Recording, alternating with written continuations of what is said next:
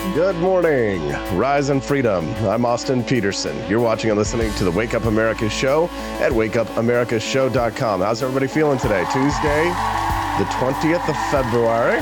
February. February. Welcome to the show. We're glad to have you here. Click that like button and subscribe to the channel. Come back and join us here Monday through Friday, 7 to 9 a.m. Central Time is the show scheduled. It's a great way to start your day. You can text us and let us know what's on your mind anytime, night or day, at 573 319 1586. I love hearing from the audio listeners who download the show later and then offer their, co- their comments and thoughts. Sometimes it's 8 p.m. at night and I'm just sipping a little hot tea and I get to hear from you guys any time of the day. Again, that text line is 573 319 1586. Enter the liberal. Jon Stewart returns to his fine fighting form in a piece yesterday that skewered Tucker Carlson's visit to Russia. Should be an interesting little video. We're going to play that for you a little later on the show today. But since we've got a little bit of odd scheduling today, we're going to take the regular Camellia Petersen slot at 8 a.m. and we're going to go ahead and start it right now. Camellia Petersen's going to join us live from the Carolinas. Good morning, Camellia. How are you, miss? Good, thank you. Mm-hmm. Yeah, sorry, my scheduling faux pas. I did not think about the time difference. So no problem. Everybody gets to enjoy your uh, your lovely smiling face uh, earlier than usual today. So, uh, Camellia, glad to have you here. Uh, I sent you a few topics yesterday, and I guess I don't know what it is. Maybe as I grow older, I'm becoming more communist. Soon, I'll you know I'm looking forward to collecting Social Security now that I'm old, as of my birthday yesterday but I'm just sympathizing so much with these Generation Zers. Yeah. And you can feel free to disagree with me all you like. Here's the headline from Fortune magazine it says Gen Z are treating employers like bad dates, 93% ghost interviews, and 87% have not even shown up for their first day of work. And as somebody who would love to hire someone that I could find that it was actually reliable and who has gone through all this problem, like it sucks as somebody who wants to be an employer, but I kind of get it.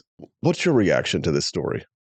Right. Well, I think this speaks to the job market, right? I mean, you've talked a lot of times how you would like to hire somebody, but finding someone that that matches your needs and that you can afford to pay and all of those different factors, it's really hard for employers right now. So, um, you know, employees have the leverage, I think, at this point.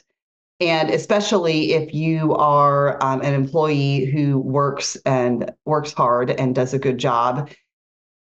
And so it's just, you know, I, I think it depends on what part of the country that you're in, but at least here in the Midwest, um, it's hard to find somebody to flip burgers for less than $15 an hour. So, yeah, I, I, think employers are faced with choices that they, and the thing is, so uh, my older daughter works for Sam's Club.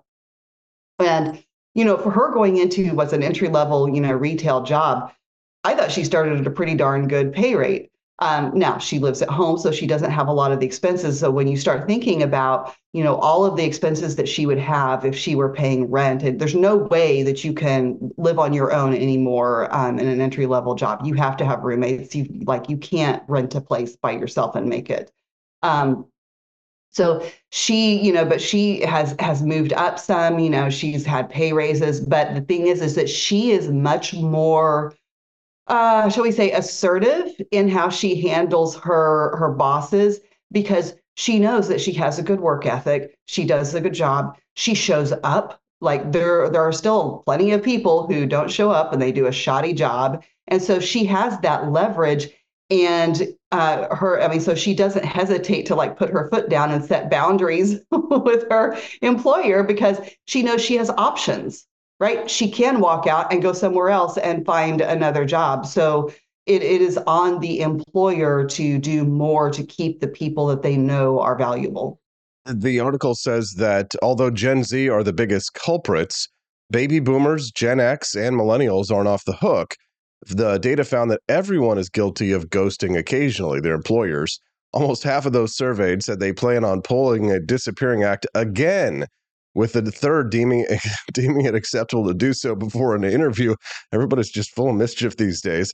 Um, millennials are most likely to feel anxious after ghosting and worried that ghosting will negatively impact future opportunities. Even businesses are joining in one in five workers complained that a prospective employer has failed to show up for a phone interview, while 23% have been provided with a verbal offer only to be left hanging. Okay.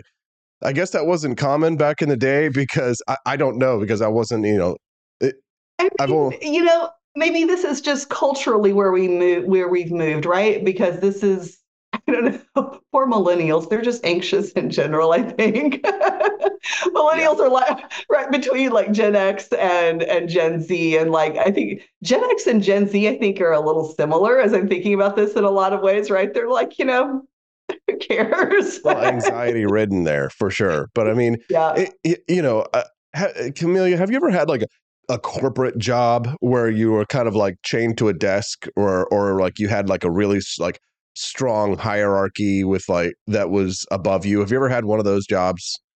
Uh, not really. Most of my jobs have been, I mean, I started off in retail, but after that, everything was um, really service oriented in like so- social service type fields. So that was, mm-hmm. that's a little different. Um, it's not, not quite the same. Okay. Yeah. Cause I, I can tell you this, that it, it is as soul sucking as movies like Office Space would have you believe. It does reduce you to a number. Yesterday, I was watching this video last night with um, Stephanie about um, uh, a corporate office building in the late 70s, late 70s to early 1980s, and it was rare for there to be a computer in those in those offices. Um, but there was a corporate culture where it felt a little bit more organic. But the question was, you know, does working in this kind of corporate office environment make people feel disenfranchised from their work. Work from home wasn't even a possibility. I, I think what's happened is, in the job market, and tell me if you agree, is it feels as if kind of like the slaves have had a taste of freedom. they, there, was a, there was a brief rebellion, and they they got to have a little flavor of what it was like to be at home and spend time with the childrens and with right. the, with their family members and to, to to to be with their loved ones and be able to accomplish their jobs. But uh, and now you've got this huge fight in the industry to try. They're trying to claw us back into these offices and get us back under right. these fluorescent tubes. And people are like, "Hell no, we won't go." I kind of identify with that. Sure. Well, and I think that um, you know everybody wants to find value in your in their work right? There is there is a, a human need to find value and feel what you do that matters. And i think so many times you know employers especially in those corporate type jobs like they're not they're not meeting that need so to speak. There are, you have to meet that need i think in different ways. But if if someone feels like they're just doing performative work there's no like you know and they're wasting their time. If you're wasting your time sitting in the office you know just around the water cooler i mean like everybody wastes time when you're in that corporate environment. Whereas if you're at if you're remotely at home at least you can do the work that you need to do. And when you're not doing that work you can kind of do what you want to do and something that's actually fulfilling. So I do but think like part the return is- to office though is such a blatant ploy from the investment class who have bought into all of these office spaces that they're hoping to rent out that right. that don't like the the pandemic just accelerated this trend of work from home. Everybody got a, a taste of it and they realized they can get their jobs done. Are there some people here's the you know what the funny thing is? There are some people who abused the work from home system and then sure. had those privileges taken away. And you know who they were?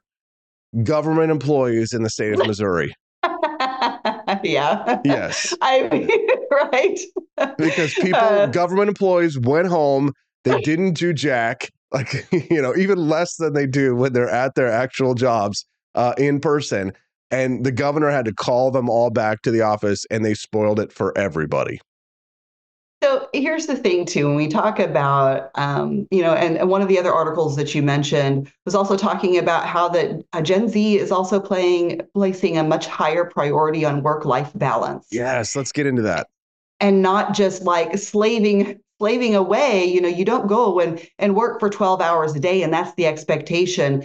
And especially if you have a salaried job, you know, you're putting in 60, 80 hours a week, and that's just what you do um, Gen Z is kind of setting, and I, and I again, I think this is just where we have gotten to culturally in that they've seen, you know, um, you know, boomers do that, and even Gen Xers, and they are like they're not seeing that it's worth it. Like there's no value creation coming out of that that makes that lifestyle worth it.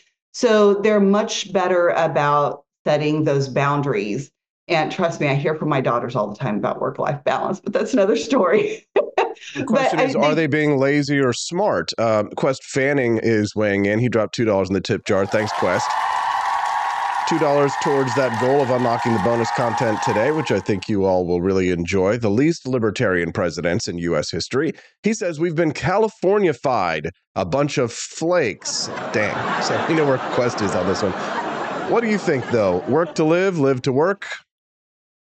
I think that it's a positive that they are um, focused on a better balance because it is healthier, right? I mean, if you want to talk about, we've talked lots of times about the cultural decline that everybody talks about so much as far as the decline of the family unit. And maybe that's a little bit connected to our, you know, work philosophy and that you work for somebody else and, like, and you're never home with your kids. I mean, maybe there's a connection there. And so if they see that the need for that balance, I think that that's a positive thing. And I will say that, you know, with advancement in technology, it's not just that they're lazy, but they're also very much working smarter. Um, so I, I, think there is a lot to that. Uh, now, I will say too that they, you know, they're also there. A lot of them probably are still living at home and there are very real reasons for that that are out of their control. They can't they can't go buy a house. They can't, you know, there are lots of things they can't do because of the state of the economy and their money that they make is not worth nearly as much as it was, you know, 30, 40 years ago. I have been I've just started listening to an audiobook or a book called um, Fed Up by Danielle uh, DiMartino Booth, and she was on Wall Street, and then she was an advisor to the uh, the Dallas Federal Reserve president for several years. So it's kind of an insider's view of why the Federal Reserve is bad for the country. And obviously, you know, we're all about in the Fed here, right? But but her point is is that when she talks about what the Federal Reserve has done, and it's it's great. I highly recommend it, by the way, and I'm only a little ways into it. But she talks about the very real life impact on, you know, everyday Joe people and how that you know the the Fed thinks that they're stabilizing the economy and really you know they're they're bailing out the banks and all these corporations and things like that and everything looks good. But when you get down to the granular level of people people's everyday lives that's why we're here where we are where you can't afford um, to to live without you know staying home for a lot longer and you can't afford to buy a house you can barely afford to buy a car and I was also thinking too when you when you talk about the differences between um, you know, Gen X and say Gen Z, where we are now, millennials, um, we are kind of nickel and diming ourselves to death too. Like we, you know, remember the options used to be you had cable TV, and that was kind of like a luxury for some people, right? If you had yeah. cable TV. So, I mean, those were the options. You had cable TV or nothing, and everything else was free, you know, with the ads and whatnot. Um, and I was trying to think what were the other like miscellaneous entertainment luxury kind of expenses because when you think, video on a Friday night. Right. I mean, so but it's but now, I mean, those were things that were like one time, you could choose to go buy that one time. So everything now is subscription based. And so all of these expenses pile up and people don't really think about it and they don't realize it. And there's apps now that they've created to help you realize it. But, you know, all of the different streaming services, because if you want to be able to talk with other people about, you know, the common thing that you're watching, you know, if somebody has Netflix and somebody else has, you know, Amazon Prime, you know, there's like, you can't, somebody else has Apple TV like you're you have to have like all of the different streaming services if you want to kind of like have that camaraderie with people and that's not the way it used to be and not to mention all of the niche services there are you know for you know gaming and anime and all of these different things. So we're literally subscribing ourselves to death economically too i think. Yeah that's a really good point there. Camellia petersen joining us live on the wake up america show Click like and subscribe to the channel if you're enjoying the content. We're talking a little bit about uh, the new economy and how Uh, Gen Z has declared that they are uh, living, they're working to live, not living to work. Mighty Megatron says Camellia is right. These media companies are trying to do with away with physical media. Joni Rankin says staying connected is expensive. Yes, it is. Urs Mommy reminds us that we should kill our TV and read a book. Yes, not a bad idea. So the where does this go? I mean, employers are going to have to get lean and mean. I, I was I tweeted this the other day, so this is sort of a tangent to this, but the question of artificial intelligence. I saw Richard Branson, the billionaire, is out there warning us about the evil dangers of artificial intelligence. But my take on that is that you know these billionaires they don't want artificial intelligence to proliferate, not because they care about the future of humanity and they're trying to save us from becoming a post apocalyptic wasteland of killer robots and terminators.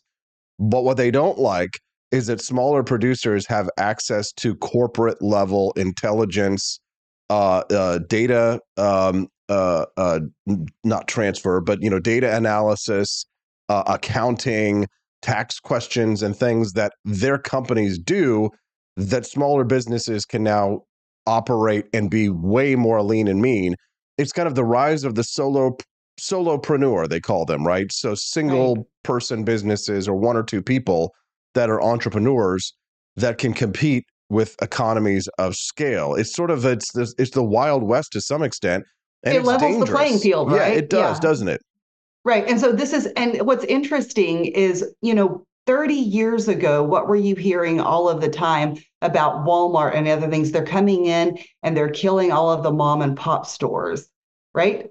So this is almost the reverse of that, in that with the rise of uh, technological advancement, um, this is sort of the opportunity for the entrepreneur to kind of strike back. And you know, there is, and I think this goes to to also the employer the employment problem that we have and the whole you know attitude by gen z and millennials and whatnot is that because of these technological advances there are a lot more opportunities for side hustles and side gigs. And so you're not just working that nine to five job you're also you've got another stream of income um, you know something uh, on, that's internet based and there are a lot of people who do that and that gives them more flexibility I, I, mean, the fact that uh, just, you know, I don't have to say it, you know, the internet has revolutionized how we work and your ability to per, your ability to pursue doing work that you love. It gives you more options.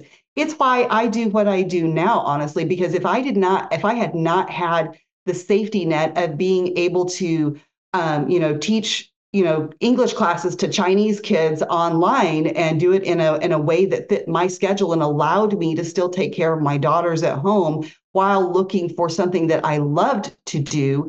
Um, i mean you know i would i wouldn't be here. I wouldn't be able to do what i'm doing. You know i'll never forget you know when my younger daughter a few years ago now when I was kind of going through that phase of searching for something and it was a lot of work. Like it, at the time it looked like it would be easier just to go do a 9 to 5 job and she asked me she was like why don't you just go do a nine to five job? And I told her, I was like, if I do that, then I will not be able to find what I want to do and what will be fulfilling. And so that sacrifice, I think, is worth it. And we are better able, we have more options to be able to to make those kind of sacrifices for that, um, you know, long term gain. For sure, I appreciate Camellia Petersen's take on this. How about you? Thank you to Rumble.com for featuring us on the front page now. The hundreds and hundreds of people who are following and joining us right now, we're glad to have you here. I'm Austin Petersen, the host of the show. Camellia Petersen joins us for her regular Tuesday and Thursday appearance, a little earlier than usual today. Camellia, is there anything else that you'd like to share with our listeners on this topic or anything else before you'd like to go?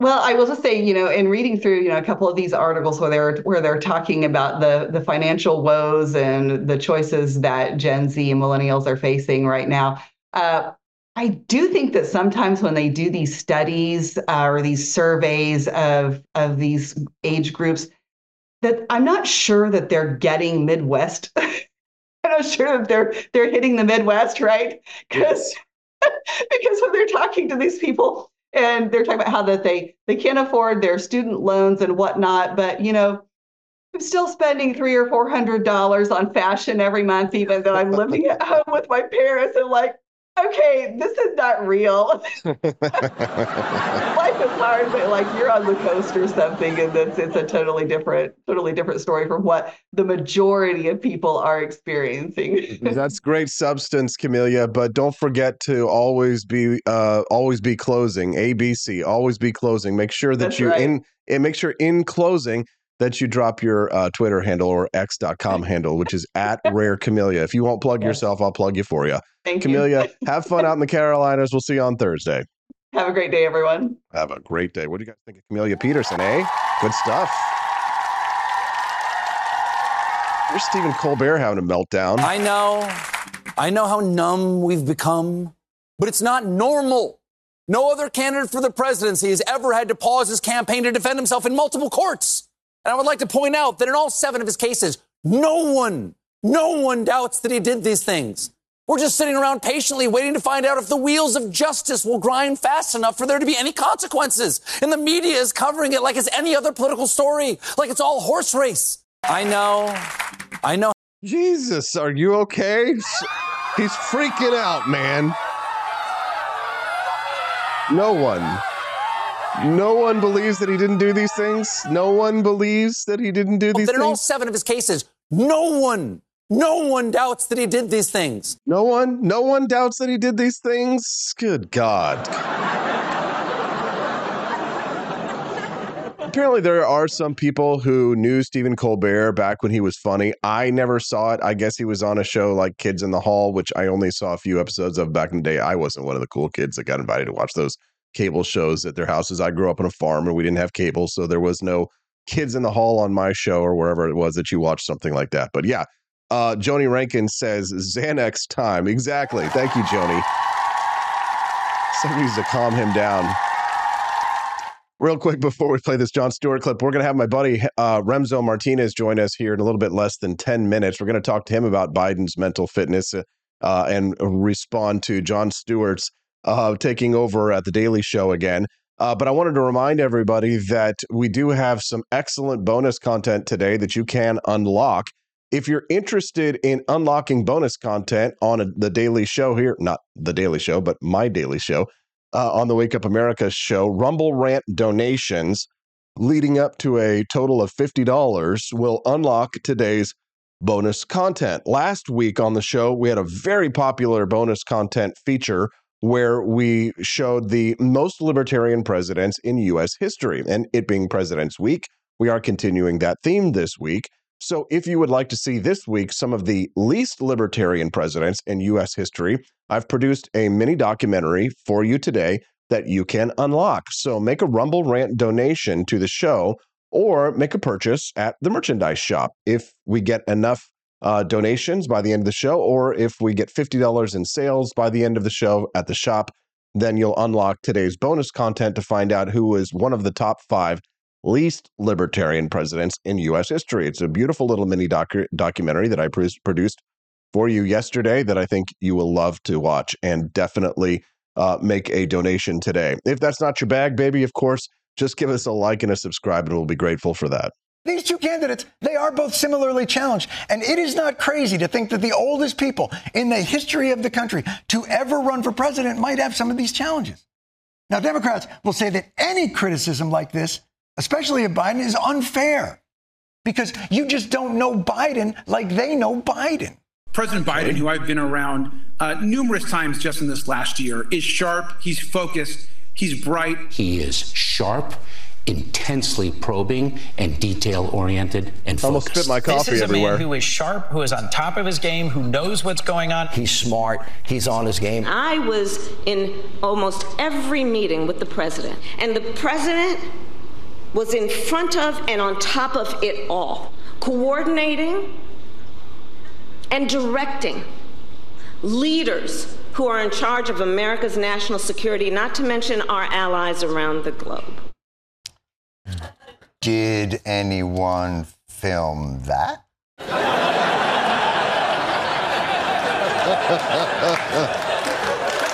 because if you're if you're telling us behind the scenes he is sharp and full of energy and on top of it and really in control and leading, you should film that. Okay, all right. Well, I guess we're going to have to talk to our friend Remso Martinez about that. Don't go away. I know you hate commercials, but I only put the commercials up there because I've got to go behind the scenes and I've got to go get my guest on the set. I produce the show all by myself. There's no producer here. It's just you, me, and my computer makes three. Well, when we get back, it's four. Remso Martinez on Joe Biden's fitness to be president on the Wake Up America show at wakeupAmericaShow.com. Good morning, Rise and Freedom. I'm Austin Petersen. You're watching and listening to the Wake Up America show at wakeupAmericaShow.com. Thanks for all the kind birthday wishes yesterday. I had a great day. It was a little lighter, lighter day than normal. But of course, I had to prepare an awesome show for you today, and that's what we've got. We just got done talking to Camellia Petersen, had a really good conversation, a little bit about how the job market has changed since the pandemic, and then we played a little Jon Stewart clip where he's skewering Joe Biden for somehow not being able to sound lucid in public, despite all the protestations of the Kamala Harrises, of the Mayorkas, of everybody who says that behind the scenes he's totally lucid. There's no problem. As a matter of fact, that can be defined in a single word. I was going to put him. Uh, was a footer, footer, footer, footer, footer. Um, yeah, uh, Donald Trump doesn't think that he's going to be running against Joe Biden, and I'm starting to actually buy into that conspiracy theory. Let's talk to an expert on such things. Remso Martinez joining us live this morning. Good to see you, Remso. How are you, sir?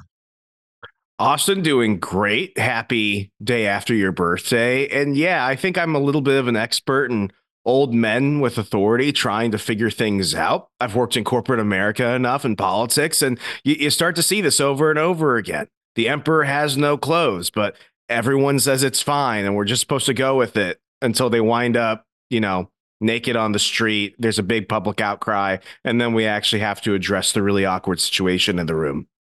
It is quite awkward because when you see the president of the United States um, coming out after that special report to talk about how lucid he is and how this this special counsel report is bogus and that he's perfectly fine as he's stumbling all over his words you have to wonder just what's happening behind the scenes. And we're hearing lots of rumors about him being what's called a sundowner. In other words, that at, at night he wanders the White House in his underwear, sometimes nude, uh, like a lot of people do in senior citizens' homes and assisted living. And for all the people who say, "Well, Donald Trump is is old too; he'd be the oldest president ever," uh, you know, he's old just like Joe Biden there's a very big difference between how Joe Biden and Donald Trump are able to take on tasks and handle their day or give a speech, isn't there? Absolutely. I, I, still remember in 2020, one of the CNN town halls had Biden up, and this is right after he he lost the Iowa caucus, and the establishment media was still saying, "Yeah, Joe's got it. Put put put Mayor Pete in the corner. Joe still has it," and uh, his eye started bleeding. And what that forced everyone to remember was the fact that this man has survived two aneurysms. Okay. One aneurysm alone killed my grandmother. Uh, two aneurysms, and you're dealing with somebody who is like hanging by a thread. And this isn't a, a new issue. This is an old issue. He had his first um, surgery in I think it was the early 90s. He had another one in the early 2000s. It was an issue brought up during the 2008 campaign trail during the primaries. It was brought up again when Barack Obama announced that uh, Joe Biden, who had to have a chunk of his skull removed to deal with that second surgery, would be his vice president. Even Robin Williams in his last stand up special between 2007 2008 said that Joe Biden was hanging by a thread and that something was not there. That was 2008. So, you know, th- this idea that Joe is perfectly fine, these are the same people that told you that Ruth Bader Ginsburg, Ginsburg was doing CrossFit the day before she died.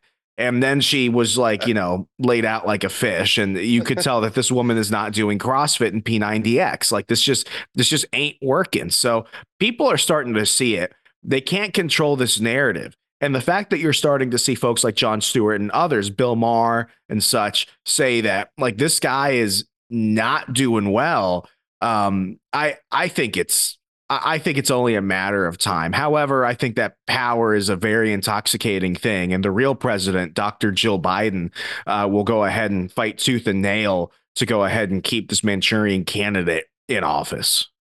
Question for you on the tactical question here, Remso. Because of how unpopular the current president is, and because of the fact that he is losing in many of these key battleground states that he won last time, many Republicans are saying he needs to step down because he's not he, he's not mentally fit. We need to invoke the 25th Amendment. And uh, uh, I'm like, no, don't do that for two reasons. One, if you invoke the 25th Amendment, mm. the Democrats are just going to do it to Trump. I mean, they impeached the guy twice. They're going to do the same exact thing. And then two, he's probably our best shot at winning the election this fall, is he not? Why would we want a candidate that sounds like, you know, a fully functioning adult when we can have Mr. Transnapper Pressure stand up there and talk about corn pop again. I agree with you. Transnapper Pressure. And it's like, dude, come on. Like this is this is one of those moments where we just need them to stick with the cards they've been dealt because they were the ones that rigged the deck to begin with for Joe and for Kamala. And this is one of those situations where it's like, you know, the the the the blatant public dishonesty. You know, I completely agree with you. Trump and Biden, two different situations. Trump always took his his uh, physical exams and everything. You compare him even to RFK, who's got a freaking six pack. Yeah, the man's on TRT, but he willingly admits to it. People get all caught up on the voice, but I mean, you know, RFK's out there doing pull ups and uh, Joe Biden is is pulling up his depends. This just is just this is just not the same type of situation here. We're speaking of Remso Martinez here on the Wake Up America show. Almost a thousand people joining us live. What's up, everybody? Hi, thanks for joining us. I'm Austin Petersen. We're glad to have you here. Do us a favor, click like and subscribe to the channel. This show streams live every Monday through Friday from 7 to 9 a.m. Central Time. Not only do you get hard hitting news reports, catch up on all of the clips of the day uh, but you'll also have a little la- uh, laugh or two here on the show. So it's a great place to hang out in the mornings. So Remso, um, uh, you brought up uh, the RFK factor. Do you think he becomes a factor in this presidential election this fall? We've got a we've we've got a guy named Dan O'Donnell here in Milwaukee. He's he's our conservative talk radio guy, and he said something to me about ranked choice voting. He said if we get ranked choice voting in Wisconsin, we absolutely get RFK on the ballot. And if you get RFK on the ballot, you will have a good chunk of Republicans throughout this battleground state that have him as their first or second choice. And if you have RFK on the ballot and you have ranked choice voting, you're going to have a Joe Biden victory. And at first, I thought, okay, that's just typical Republican fear mongering. Now, as I start to really look at it, I mean, the, the the fact is there. It's that RFK is going on almost exclusively right wing podcasts and shows like that. RFK is almost always trending because he's siding with the right when it comes to immigration or guns now. People are bringing up the NRA comment from a few years ago where he called them a terrorist organization. Um, you know, he's pushing the fact that Trump did the lockdowns and, and all that stuff. So I think that he does play a, a factor in it. I think that ultimately he will take Republican votes, thus giving a clear way for Joe Biden to succeed in these battleground states. I think the big question is whether or not he stays through the general, given the fact that he hasn't even qualified to make it on the ballot in most states. And the states that he is qualifying in um, were the ones that he either had to pay a fee for and are states that are not necessarily in play, like Louisiana, or if he's getting on battleground states, uh, such as, you know, here in Wisconsin, where he's currently fighting that process and his lawyers are fighting tooth and nail to, to get him on throughout more throughout the country. So I think if we start seeing RFK in more battleground states, if we see him continue in this race, um, it, it's going to have a Ross Perot effect in many ways. That's an interesting take on that one. Mighty Megatron, he uh, donated $2 towards our $50 goal to unlock our bonus content today. Thank you for that, Mighty Megatron. He says, I agree with you, AP. I hope Sniff Sniff Joe runs again. Very funny. If he wins, we know the fraud is definitely in and we'll finally have the civil war some of us are craving. right? maybe you, but I'm about to have my first child, so I'm not really craving a civil war right now. I'd like a little bit of peace in my time uh, although I will not engage in appeasement. That's for sure. Uh, Remso, uh, if uh, the ballot on the ballot question, if RFK Jr. runs for the Libertarian Party nomination, you know he could win potentially, and if he does, he'd be on a lot more ballots. Do you think he could win the LP nomination? And and become a thorn in our side in in the uh, in a general election? I don't think that's possible at this point. Justin Oh. Amash couldn't secure it in 2020, and we got boring Jo Jorgensen. Um, you know, in 2016, that fiasco occurred with Bill Weld securing it after Johnson was going and buying hotel rooms for delegates and stuff like that. I, I think the LP has seen enough, and you know, whether people think it's a positive or a negative thing, its own dysfunction makes it so that way um, people like him can't get around anymore. Uh, I think it would really be a repudiation of the Mises take takeover a couple years ago. If he were to even get on the stage, I think they would just make his life a living hell. I don't think it's worth it. I think um, you know, it for for them, they would really have to ask the question: Do we just care about maintaining ballot access across all 50 states, or do we want a libertarian candidate? I think if Bill Weld, you know, were to come out and endorse RFK tomorrow, which I don't think he'd do, I think that would go ahead and, you know, throw the whole thing away for him. I think if you have some folks like, and I'm just throwing out names here, like a Tom Woods yourself, which I know you wouldn't do, but if you had like some like actual like libertarian Star Wars come out and say, you know, let's give RFK a chance, I think maybe that would do it. But I think if everyone just remains silent and you let the rabble rousers play, I don't think even if he pursues it actively, that he would have much of a chance. Okay. Um, back to the Donald Trump factor. Joni Rankin and Look It's Liz uh, are uh, stimulating this part, this next part of the conversation.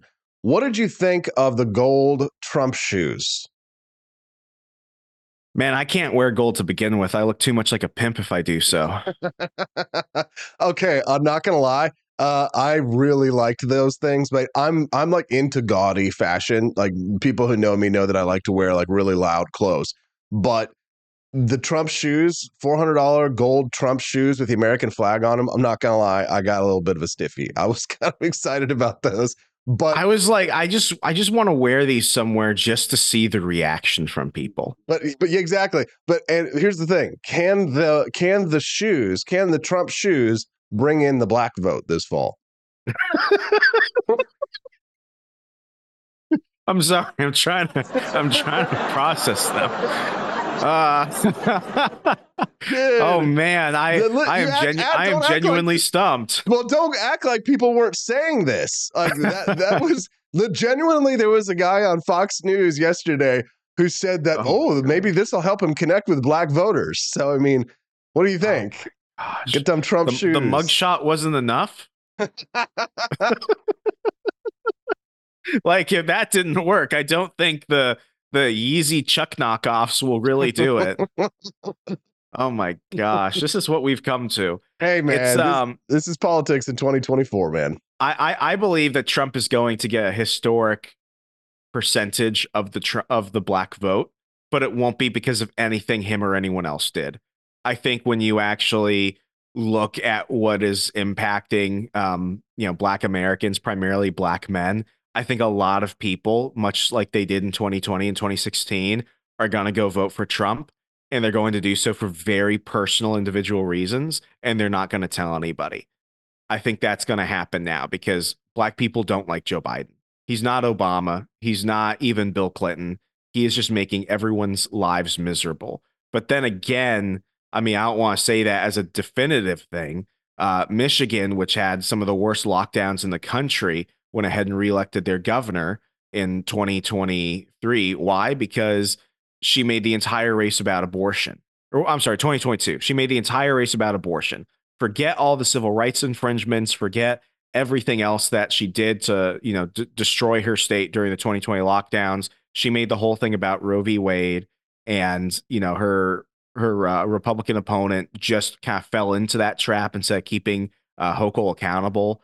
And I mean, uh, it, you know, Romney 2012 did not focus on Benghazi. He did not focus on any of the immediate things that he could have used to hit Obama. Obama made the whole thing about abortion too.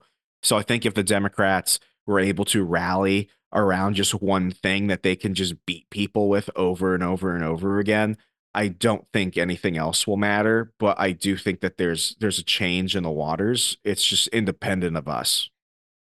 Uh, Lucas Liz says, I like him. He's right. Yes, he is. He's hard right. He's Remso Martinez joining us live right now on the Wake Up America show. If you're enjoying the content, and I think you definitely are because the numbers just keep rising 1,200 people watching us live. Thank you to rumble.com. We joined their exclusive Rumble creator uh, content creator program this month. So we are exclusively streaming this show only at rumble.com. And we appreciate Rumble for that support. Remso Martinez joining us live right now, talking a little bit about the 2024 elections and Joe Biden's mental fitness or lack thereof. So, the last question that I have here for you the Kamala Harris factor. Let's say that the conspiracy theories are proven true and Joe Biden either steps aside voluntarily or is forced aside at the convention. Do they replace him with somebody who's even less popular than he is, Kamala Harris? Or do they shove her aside, alienate their entire base, and pull in somebody like Gavin Newsom?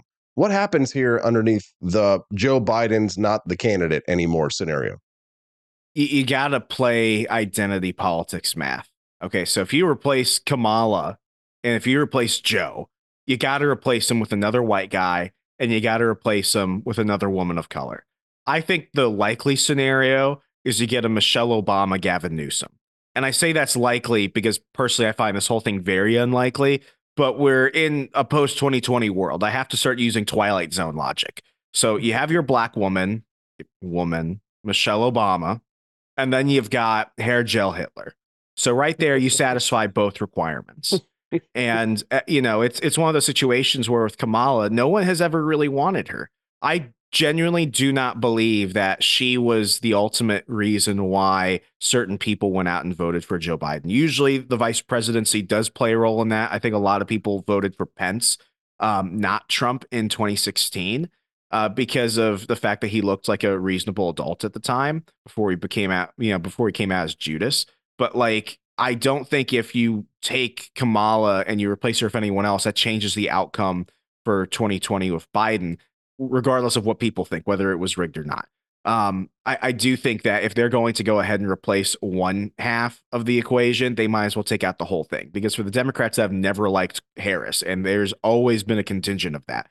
They're like, you know, you, you when you go and perform surgery on cancer, you don't take out like, you know, 99% of the cancer's tumor and then leave like 1% in. If they're going to do this, they're going to go full coup. They're going to go ahead and replace the entire ticket which I believe if this happens, it's going to be Michael, I'm sorry, Michelle Obama, Michelle Obama, um, all giant, you know, super trap that I'm envious of, Michelle Obama, and it's going to be Gavin Newsom. Remso Martinez, anything else that you'd like to share with our listeners before we let Austin, you go? Don't today? you wish you had a back like Michelle? Like I, I'm trying. Those are like my goals. I've got photos in my locker at Planet Fitness of just Michelle's back, and I'm like, that's going to be me one day. I'm yes. going to be able to lift so many couches for people. I wish I had her back, but she wishes she had my thighs and ass. Remso Martinez, where can people follow you online? Go ahead and follow me at Hey Remso. That's H E Y R A M S O on X. There you go. Hey Remso. Hey Remso. we appreciate you, brother. Great job. Thank and you, thanks Austin. for getting up early. Thanks for being generous with your time. And uh, we'll talk to you again real soon. Thanks, Austin. Appreciate what it. What do you guys think of Remso Martinez? Click like and subscribe to the channel. 1,300 people watching us live. What's up? Glad to have you all here. It's the Wake Up America show. And most of you probably have no idea who I am. Uh, so let me introduce myself. I'm Austin Petersen. We stream the Wake Up America show live every Monday through Friday. I'm a liberty loving American, just like yourself. I consider myself patriotic. I've been fighting for limited government and economic freedom since, oh, 2007. Uh, I got started campaigning for Congressman Ron Paul's presidential campaign because I was a big big believer in freedom, and uh, and uh, I was hoping that we could get Ron Paul to win president of the United States. Didn't happen in 2008, but then I continued on and campaigned to to help him win in 2012. And I worked at the Libertarian Party, and I worked at Freedom Works, and I've worked at um, the Atlas Economic Research Foundation back when it was still called that.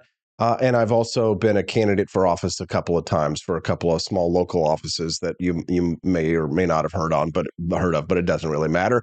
These days, I'm a podcaster and trying to spread the ideas of economic freedom and personal liberty. My belief and hope is that the Wake Up America show will be one of many shows that we will grow here at this network and start to uh, bring in more talent and give them their own podcasts and talk shows and build a liberty loving network. I kind of like to think of it as sort of um, um, a libertarian daily wire, if you will, right? The conservatives have their own media institution, and I think libertarians need their own media institution as well. Do you agree? Well, would you like to see part of what I'm capable of? Uh, I've been producing bonus content on the Wake Up America show to help to educate people about American history and about the principles and ideals that we all share. So, since this week is President's Day, I've been producing what I call bonus content. Uh, this week's theme is the least libertarian presidents in U.S. history.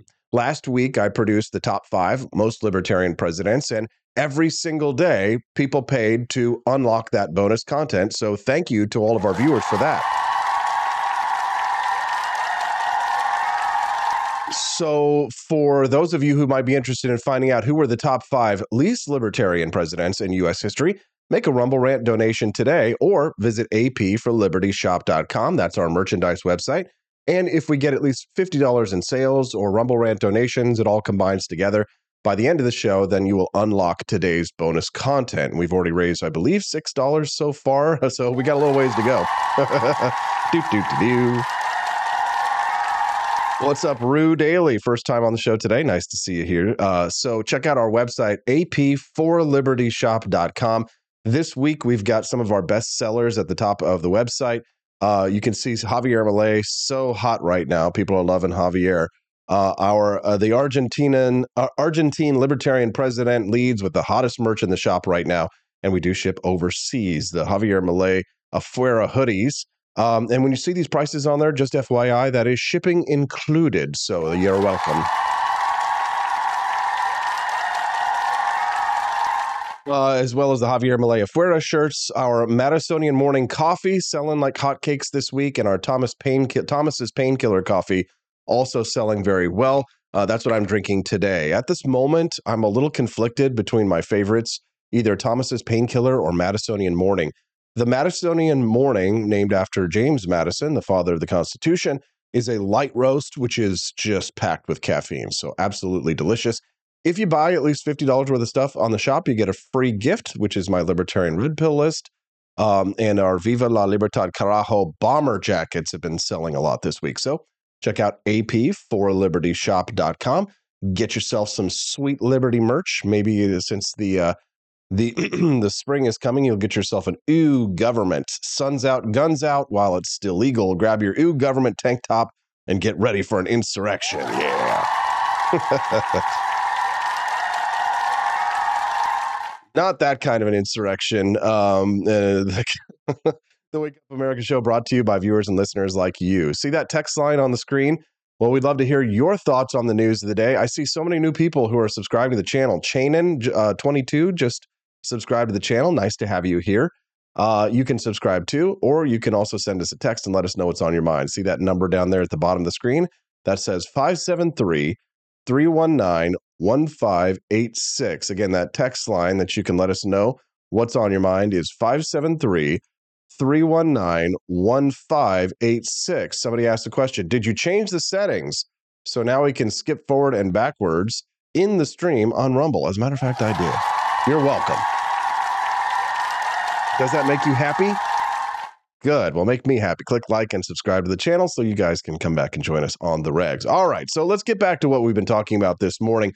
Jon Stewart, who's been uh, on the warpath against left and right. We were playing flip a little bit earlier where Jon Stewart was saying that if these uh, if the all the king's horses and all the king's men would like us to see Humpty Dumpty back together again, that perhaps Joe Biden might actually get a video out of him not looking like a stumbling bumbling America fool. is a nation that can be defined in a single word. I was going to put him. Uh, put, excuse me. Let's continue. That would be good to show to people instead of a TikTok where he goes, chocolate chip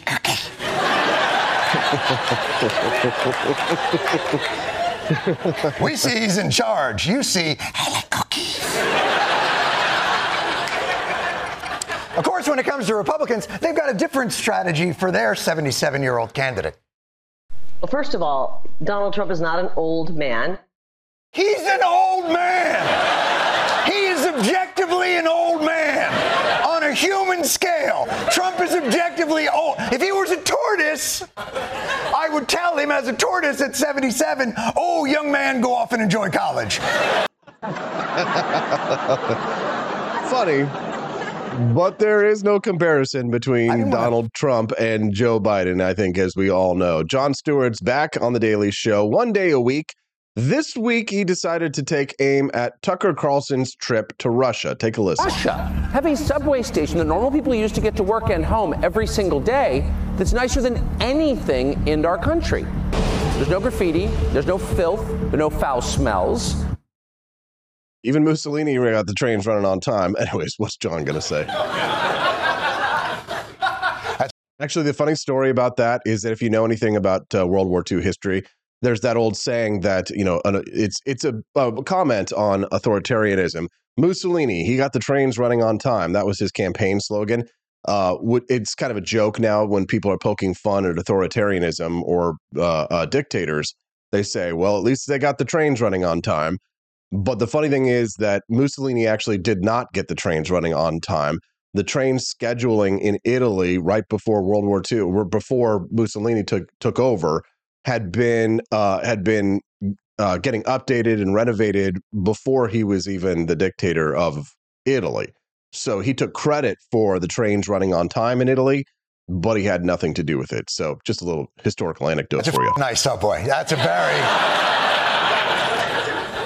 Although, to be fair to the New York City system, uh, it was constructed in 1904 out of urinal cakes by the great engineer Giuseppe Pissa Everywhere. Giuseppe Pissa Everywhere. Okay, yes. Now, Patriot 1776 for life, awesome name, by the way, over in the Rumble chat, says Stewart is a waste of space like oh, Colbert. Okay, prob- probably too true. But here's the difference between Stephen Colbert and Jon Stewart. Jon Stewart is actually funny. Come on. We all know he suffers from Trump derangement syndrome like the rest of him, and he's definitely going to go after the right far more than he's going to go after the left. But at least he does go after the left, and when he does, he's actually funny. Taken, it's a very nice subway. But the subway, that's only one thing. So we thought it would be interesting to take a look at a contemporary, modern day 2024 Russian grocery store. Ooh. Go on. All right. Here we go. So I guess you put in 10 rubles here and you get it back when you put the cart back. So it's free, but there's an incentive to return it and not just bring it to your homeless encampment. Okay. So this is how you know Tucker Carlson has never been poor like the rest of us. I don't know about you, but uh, as a child who grew up with not all of the finer things in life uh, on a in a farm in Peculiar, Missouri, uh, we would go to Aldi's uh, when we wanted to get cookies. Uh, cookies. We would go to Aldi's and get the big chunky cookies. You know what I'm talking about? The ones with like the big chunks of chocolate in them at the Aldi's cookies, and you can get them like a, for like a buck fifty. You would get like 20 cookies, and eat, they'd all be eaten by the time you got home. But Tucker doesn't know apparently that people in the United States have had this technology for putting quarters in shopping carts so that they would be returned since, oh, I don't know, the early 1980s. I mean, Andy Opperman says Stewart is a Marxist. Enough said. Amen. True. Yes. Uh, Patriot 1776 for life says, I don't laugh at anyone against a heroic president who has tremendous courage. Who's the heroic president, Patriot 76, 1776? Let me know. I know I've said this before. You're such a dick. now, I didn't realize. Really, truly, like a dick. Will Run Riot says, I don't think Stewart's a Marxist necessarily. I think he's just an old school liberal who can't break away from the hive mind, similar to Bill Maher. Ooh, interesting. He says, to their credit, you do catch the occasional glimpse of hope in them. Uh, off the rails, TM says, I have an Aldi's token keychain. What? What is that? Oh, It's like a keychain that you can like put your Aldi token in there in for the cart. Okay, there we go. I didn't realize America's homeless problem is caused entirely by easy access to grocery carts. I had all my stuff in my house, uh, but I didn't know I could just put it on wheels. It's so much easier. This is the uh, grocery cart escalator. This is designed, I'm figuring this out now, where the wheels don't move, they lock on the grocery cart escalator. Look, Ma, no hands. Oh, oh, okay, okay, Forrest. An escalator for the grocery cart, and the doors open automatically.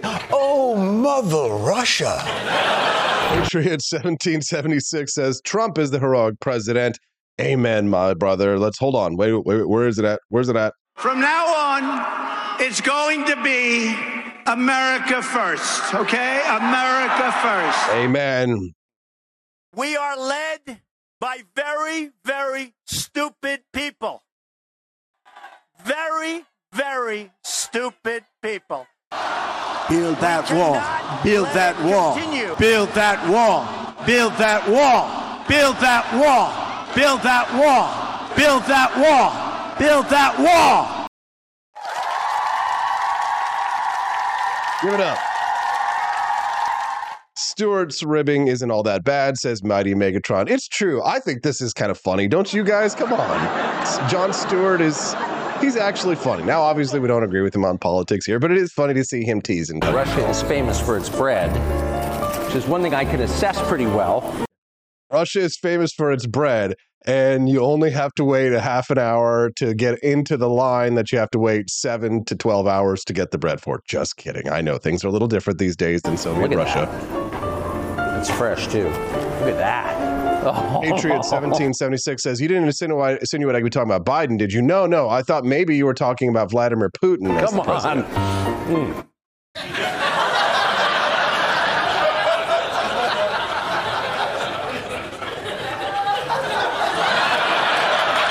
The, uh,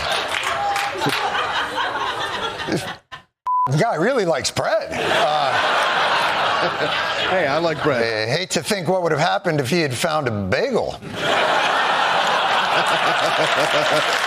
uh, side note tangent for my birthday.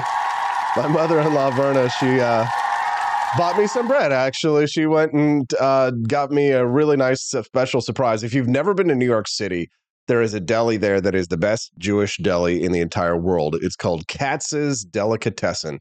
And if you ever find yourself in New York City, in Manhattan, go downtown and go to Katz's Deli. She sent me for my birthday yesterday this uh, box of bagels, next day air. Oh my God, they were so good. They were so good.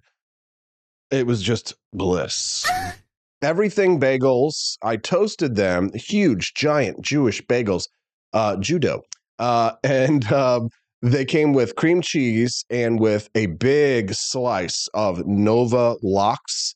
So cream cheese, Nova cream cheese spread, Nova Lox, right? The toast that that delicious smoked salmon that you get on there. So I toasted it right, get, put the cream cheese on there, a little bit of Nova Lox, and all it was missing was some capers and onions, and it would have been absolutely like just divine. But it was exquisite. Highly recommend if you've never been to New York City and you end up going one day, you must go to Katz's Delicatessen. Patriot 1776 says, Oh, hey, what's your name? You all right, man? Thank you, sir. I thank you very much. My name is Austin Petersen, and you're watching and listening to the Wake Up America show along with 1,700 other people live. Yo, what's up? Gets me all excited. This is a fun morning talk show where we talk about the news of the day. I'm all about economic freedom and personal liberty, but I call myself a libertarian Republican. Uh, I voted for Donald Trump this fall, and I just feel like I don't have a real political home these days because I just don't fit into anybody's boxes. I don't fit into a left box, that's for sure. And what you might conventionally think of as a right winger, I don't think I fit into that box as well. I, I'm just really too much of a free thinker. I don't trust the mainstream media. And I also don't trust the alternative media as well, which is why I went ahead and just started up my own talk show so I could talk about the things that I care about family, love, hope, trust, faith, joy. Um, uh, essentially, what I like to call the white pill, which is the idea that I call myself an, an optimist, right? Or, or a liberty optimist. Maybe I'm short term pessimistic about the country, especially if Joe Biden wins again, which would obviously be terrible. Let's try not to panic, everybody. You know, just calm down. Everybody, calm down. But I truly believe in my fellow man, and the people will do the right thing once they've run out of all of the other options. That was a Winston Churchill quote. So, if you find yourself in a place where you don't feel like you fit in with any of the political mainstreams and even the alternative to the mainstreams of left and right, right, have you feeling left out in the cold, then you might be in the right place. The Wake Up America show is a place for free thinkers and critical thought, and nobody is immune to criticism or skeptical thought here on the Wake Up America show. Not Donald Trump, not Joe Biden, uh, not Kamala Harris, not oh, Michelle Obama, not Hillary Clinton, not Jeffrey Epstein or any of his associates. Um, everybody here will have to stand up to scrutiny in light of the day because we care about finding out what is true. And we want to separate the myth from the reality, as it says in the Bible. You shall separate the wheat from the chaff. Can I get an amen? Hallelujah. Horatius 148 says, You're in the enemy box. Libs want to murder anyone who dissents from their pagan death cult. Absolutely true, which is why I find myself caucusing with the conservative Republicans these days. Can I get another amen? And, you know, maybe it's because I'm about to be a father for the very first time.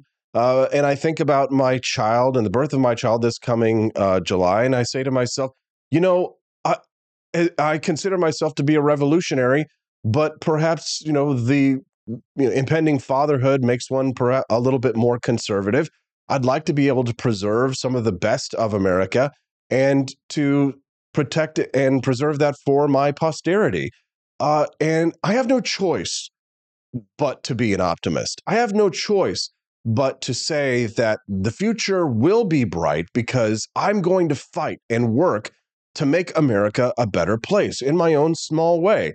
And maybe it's cliche to be doing it as a podcaster and running a merchandise shop and trying to sell, you know, patriotic coffee blends to people who tune into my show and trying to help raise money to squirrel away for diapers by convincing people to unlock the bonus content on my show so that I can put together the finances that are necessary not only to run this operation, but to raise a family but despite all the darkness and challenges that there are in our way, despite all of the negative things that are out there in the United States, I truly think that there are some silver linings in these clouds that face us. And maybe for people who've already raised their children and they've gone off, you know, and flown the, the coop and maybe they've gone to college and they've, you know, they're adult children at this point, or maybe you don't have kids. And so maybe it's, you know, a skewed view of the world based on my relative position, which I completely understand. Einstein's theory of relativity apply, applies here. But since I have no choice but to look at the world and say, I will clear a path for this child so that they can experience the best in life and experience a better life than even I experienced, then that makes me a white pill. That makes me an optimist. That means that I will fight for the future of this country so that it can be in a better place for them. Who's with me? Are you there?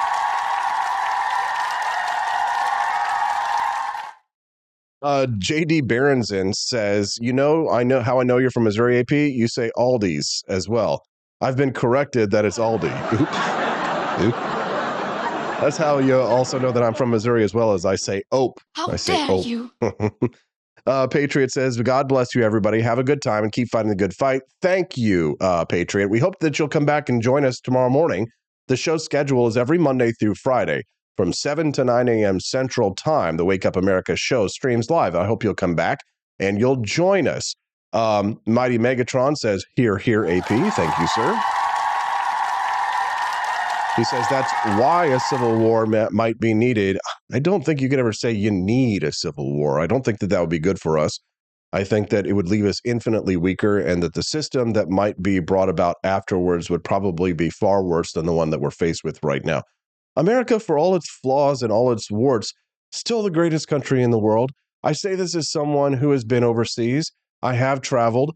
Uh, as another great Missourian, Mark Twain, famously said, travel is fatal to prejudice. And to bigotry. And having been to Japan, having been to Europe, uh, I can say definitively, definitively that despite the pros, there are pros and cons to living in other countries versus the United States.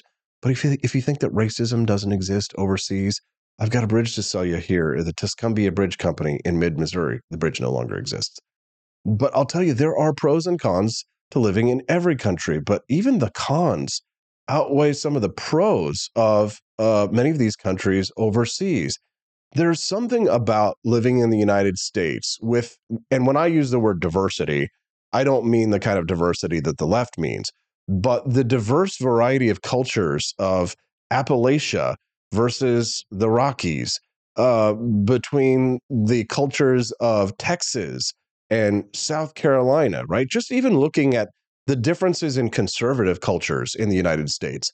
Have you traveled much here in the United States? Have you ever gone on a road trip and, say, gone from Florida to Missouri or from Kentucky to Arizona?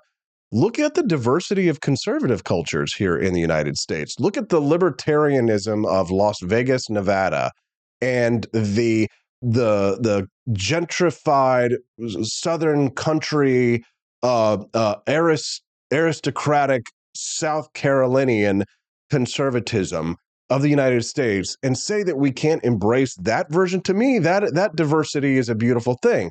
Now, I'm someone who's lived in New York City and I've lived in Washington D.C. amongst the Yankees. I don't necessarily recommend it unless it's for a brief period in your life to get a little bit of culture and t- try a little bit of the food and then move back to a southern state or a red state where you'll be safe, if you know what I'm saying.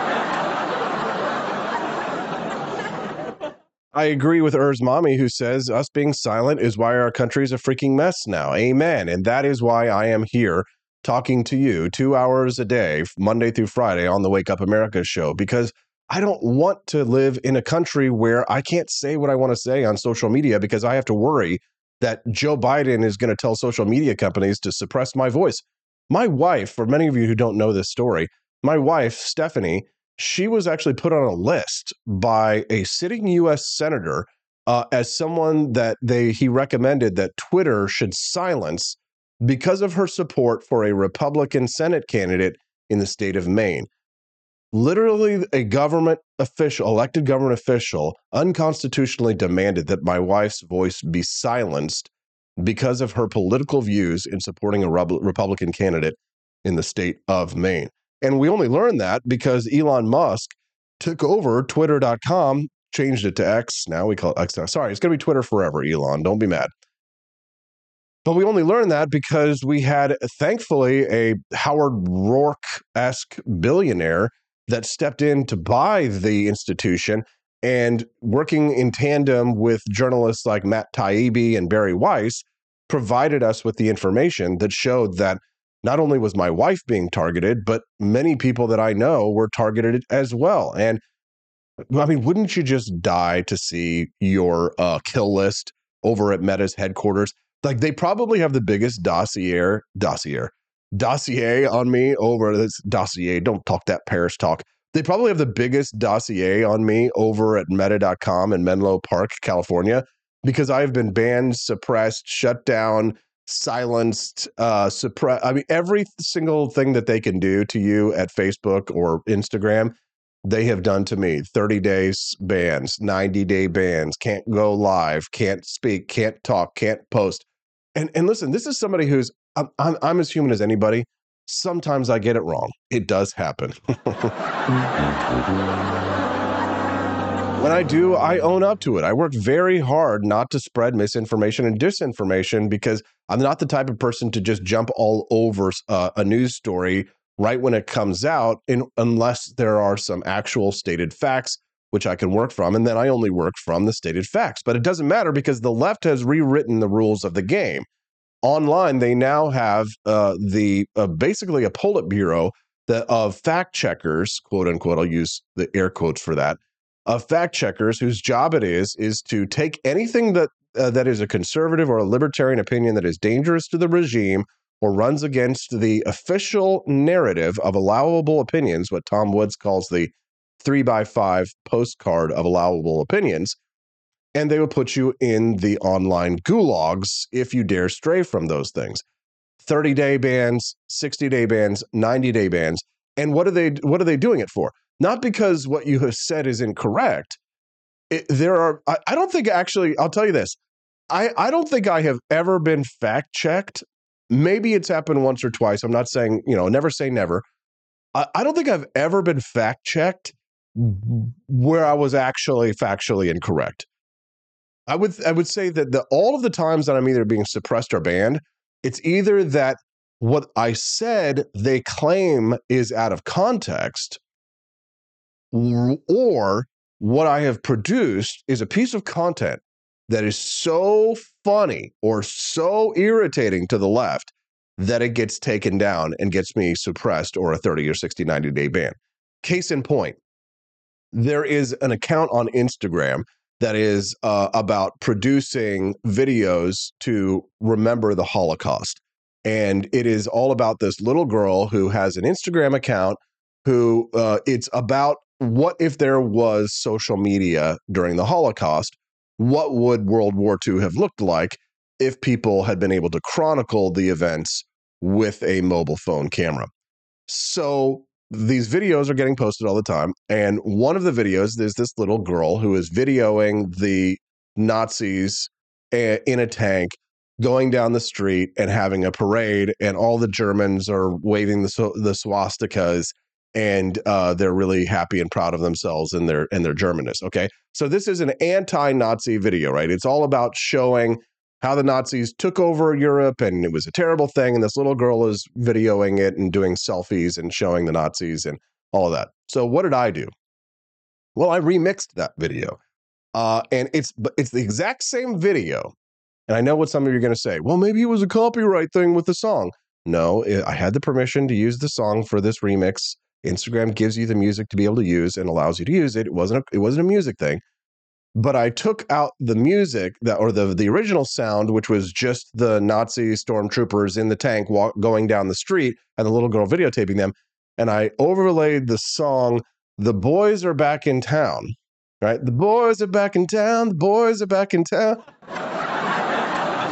boys are back in town, and I, uh, but it was the caption that got me, not the music. The caption was George Washington University students marching down the street. It was directly after after October 7th had happened and leftists were marching in the street celebrating the beheading and the murdering of children and of Jews in Israel after the terrorist attacks on October 7th. So my joke was that these I was calling the leftists Nazis and it was so funny that it started racking up millions of views. And I think that that video that I had posted got 2.5 million views before Instagram realized how much it was making them look like idiots and everybody was laughing and I was gaining followers like crazy.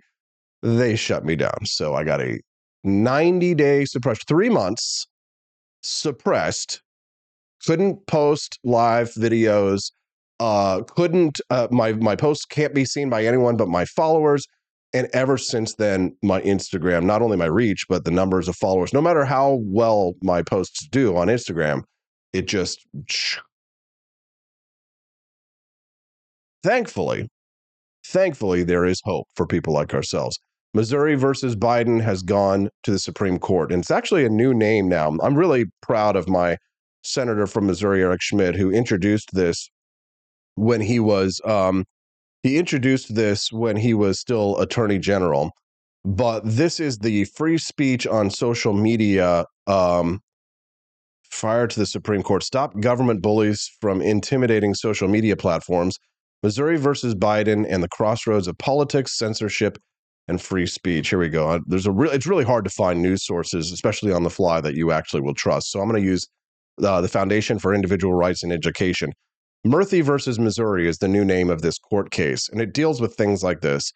A federal court of appeals held officials from the White House and other executive agencies violated the First Amendment by urging from both the bully pulpit and behind the scenes private social media companies like Facebook and Twitter to block, delete, downgrade, and deplatform users and posts that express disfavored views on controversial topics, including COVID 19, election fraud, and Hunter Biden's laptop. The court blocked various Biden administration officials from continuing to do so. The Biden administration has taken a shellacking for pressuring social media platforms into squelching online speech. So, the question of whether or not these social media companies are private companies that can do what they want, as a libertarian, in an ideal world, that would be true.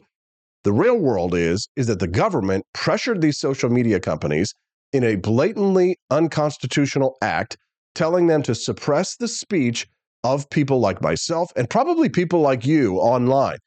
You probably experienced this. Here's the thing I even got raked over the coals by people in my own friend group or my immediate circle because back during the pandemic, in the early days, I was on my radio show saying, this was probably a man made disease that came from a lab, not from a pangolin kissing a turtle. America is a nation that can be defined in a single word. Oops. I was going to put him, uh, put, excuse me. And so, and so now we have to wait and see what's going to happen with this Supreme Court case, because if they continue to allow something like this to happen, I mean, say goodbye to free speech because the government should not be able to tell social media companies what to do. I think this is highly unconstitutional, totally illegal, and it's something that we've got to fight back against. Who's with me?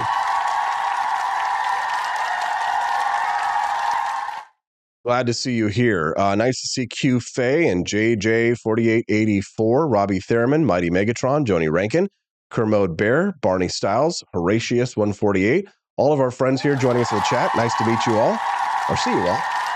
For those of you who are new, and I imagine that of many of the 1,300 who are watching us live, you're probably new to the show, and we're glad to have you here. Can I ask you a favor? Would you subscribe to the channel? It's totally free. All you got to do is click that subscribe button there on the app so that you can find us again tomorrow. I'm not, I have a huge ego, but not so big that I think you're going to remember my name tomorrow morning. But I think you might remember that you had a good time and enjoyed the show. So if you subscribe to the channel right now, before you go off and get busy with your day, you'll be able to find us here again tomorrow morning. Some of you got great memories. Rumble.com slash AP for Liberty. Thank you to rumble.com for featuring us on the front page. I think that's how many of you found us today. We're grateful. And, and, we are running out of time to unlock that bonus content. So, if you'd like to find out who is one of the least libertarian presidents in U.S. history, I have produced a mini documentary for you today that you can unlock by the end of the show. Make a Rumble Rant donation. Help us to support little small channels like these and help us to grow and spread these ideas and have great conversations just like these. If you're a liberty loving American, you can make a Rumble Rant donation now to help us to uh, spread these ideas. And if you do, then you get a little extra piece of bonus content today. Today's bonus content, one of the least libertarian presidents in US history, you can find out by making that Rumble Rant donation, or you can also purchase items from the shop. And some of you might have already seen over here. I'm going to pull, pull this up on my screen. This is me and my wife's uh, uh, coffee brand that we uh, produce called Founding Flavors Coffee and you can get it exclusively at ap4libertyshop.com. That's AP, the number four, ap4libertyshop.com. Head over there, grab yourself a box of coffee. Uh, if we sell two more boxes of coffee before the end of the show, uh, then that will be enough to unlock the bonus content today.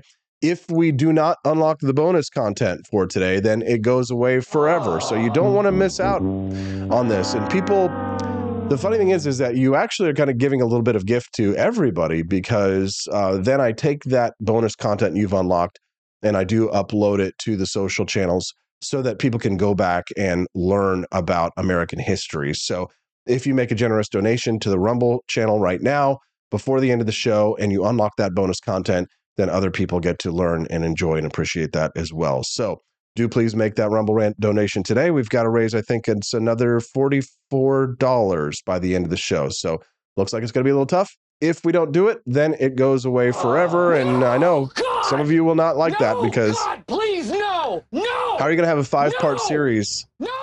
And you can only see like four out of the five. You're always going to wonder who was the fifth that AP put there. Okay, there you go. Make a Rumble Rant donation today. Uh, and I'm going to take a very brief little break because I need to go pee for Liberty. Uh, make those Rumble Rant donations, and I'll be right back. Don't go away. It's the Wake Up America Show with WakeUpAmericaShow.com.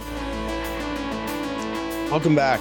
Thanks for sticking around. I'm Austin Petersen. You're watching and listening to the Wake Up America Show at WakeUpAmericaShow.com. We're glad and grateful to have you here. Thank you so much to Rumble.com putting us on the front page like that helps introduce us to all kinds of new people, new names and faces. Nice to see you. Glad to have you as a friend. So why don't you introduce yourself over in the live chat at rumble.com. You can make your acquaintance over there. We'd love to get to know you. We believe in Southern hospitality here on the Wake Up America show. I've always relied on the kindness of strangers.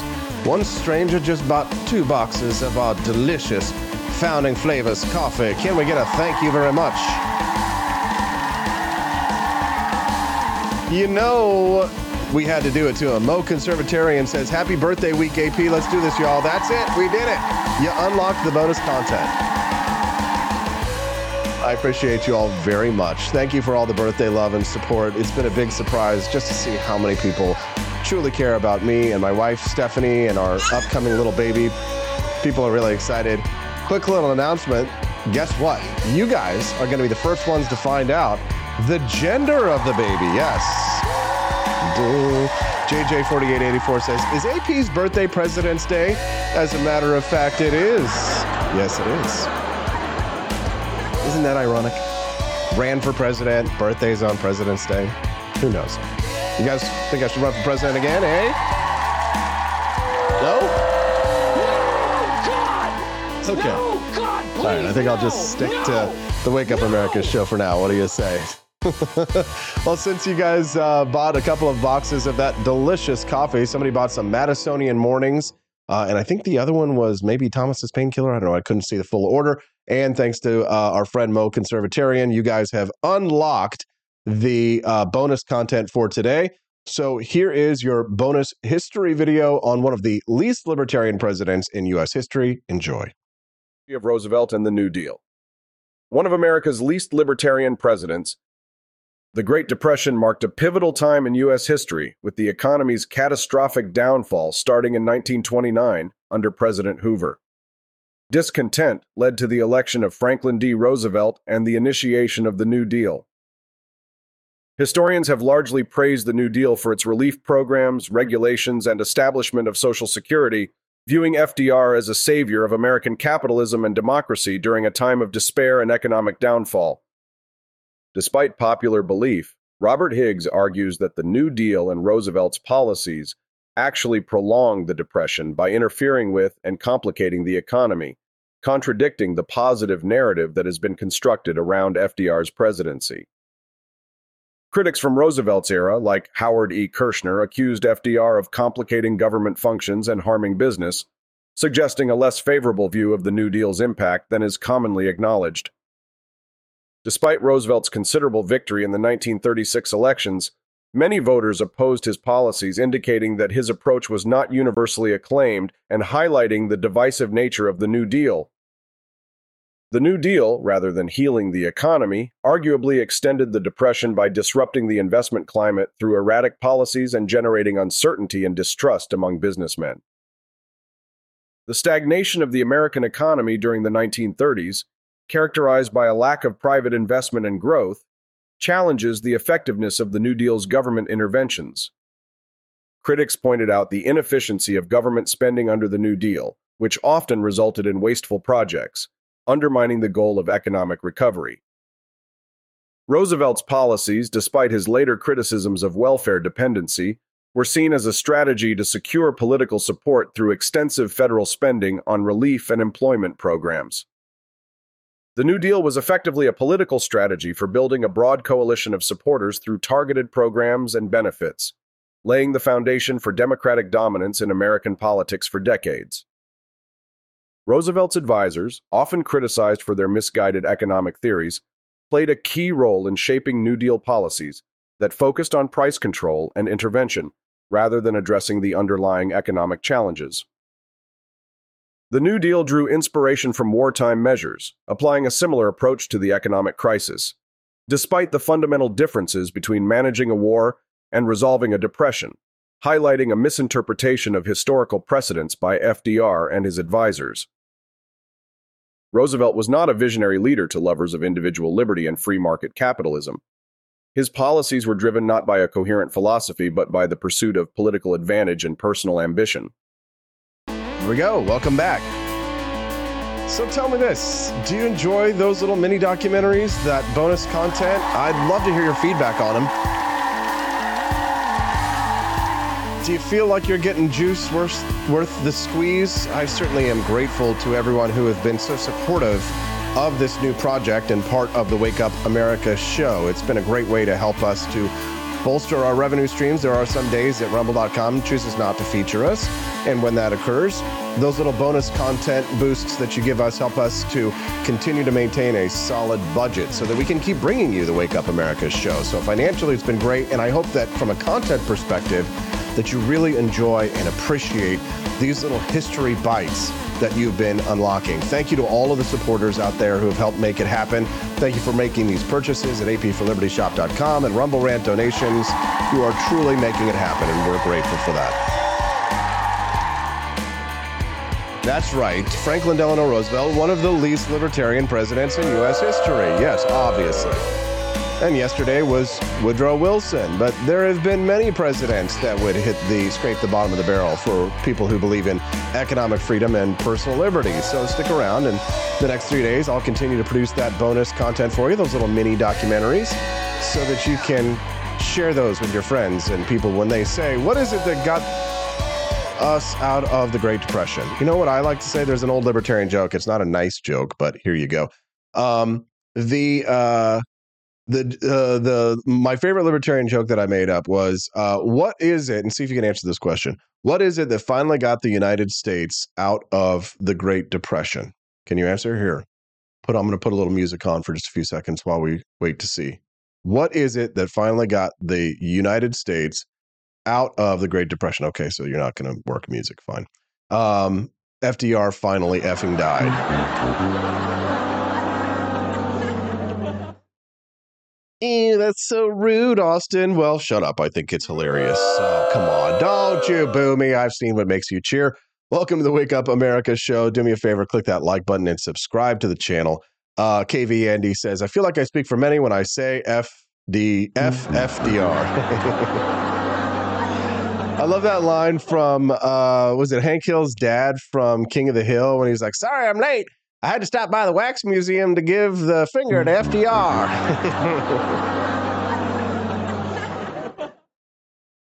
Absolutely. One of the least libertarian presidents in U.S. history. So, thank you again for unlocking that bonus content today. For those who made purchases at the shop and made your donations on the show, we're very grateful for that. Helps us to continue to produce that extra bonus content.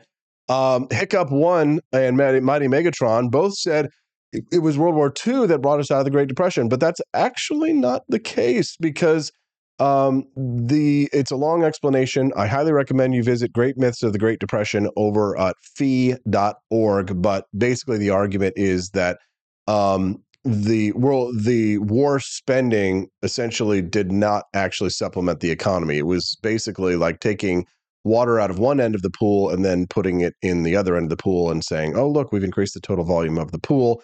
It's a long drawn out economic argument that I won't bore people with here, but needless to say, Great Myths of the Great Depression over at fee.org debunks many of these common understandings that people have that it was World War II that got us out of the Great Depression, uh, but the, the Depression continued along for just a little bit after that. So, uh, someone says it was deregulation following uh, World War II, right? Oh, inter- look at the big brain on Brett. Liberty Shindig says the content is good stuff. I watch them with my daughter. Great job on them. Oh, thank you, sir. We are grateful for that. And uh, I will be uploading that for us a little bit later for you guys to watch. Um, this article, this story really caught my attention yesterday. I thought you would find this interesting. Native Americans fear woke efforts by Kansas City Chiefs and Boy Scouts and Taylor Swift to erase heritage. Cherokee people, Cherokee tribe. Do-do-do-do-do. So proud to live. So proud to die. They took away our native lands. Now our beads made in Japan. Cherokee people, Cherokee tribe. How dare you. So proud to live, so proud to die.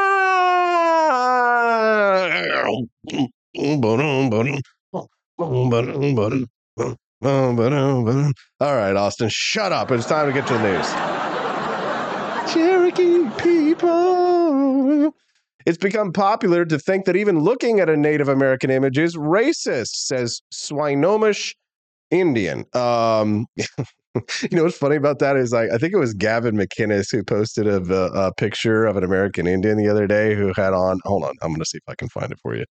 You want to get you want to get uh, offensive? Where's Gavin? Where are you at? Not Gavin McInnes. All right, let me pull up his media. I'm not Gavin. He's banned. He him. Hold on. Where is that? Where is it? He posts so much. Come on, Gavin. Can you please lower the volume of content that you're putting out so that people like me can go in and find the pictures of the the very very offensive pictures of Native American that you posted just this last week. No, you're not going to do that. You're going to post so much damn content, Gavin, that I'm not going to be able to find it and share it with our listeners, and I get embarrassed in front of everybody. Okay, fine. Well, anyway, it's a Native American who has a swastika on his forehead. So freak out, panic. Yeah, turns out the swastika was actually pretty common symbol. Uh, it's going back thousands of years. So, anyways, God, that really killed my point there. Uh, from politics to karaoke. That's right, Doug. When did Tim McGraw take over the show? That's not a Tim McGraw song. Cherokee People. Who was it? Who did the Cherokee People song? Dee. Cherokee People. What is it? The Cherokee People song. Song. What was it? Uh, Indian Reservation. Paul Revere and the Raiders. Thank you. Lament of the Cherokee Indian Reservation. Yes. The Lament of the Cherokee Reservation Indian, written by John Loudermilk. Oh, that's interesting. In 1971, the Raiders recorded Indian Reservation for Columbia Records. It was certified platinum. So it was uh, a well known story told by Loudermilk is when he was asked by the Viva Nash Vegas radio show about the origins of the song Indian Reservation, he fabricated the story that he wrote the song after his car was snowed in by a blizzard and he was taken in by a small group of Cherokee Indians. You liar! A self professed prankster, he spun the tale that a Cherokee chieftain, Bloody Beartooth, asked him to make a song about his people's plight on the Trail of Tears even going so far as to claim that he had later been awarded the first medal of the Cherokee Nation, not for writing the song, but for his blood.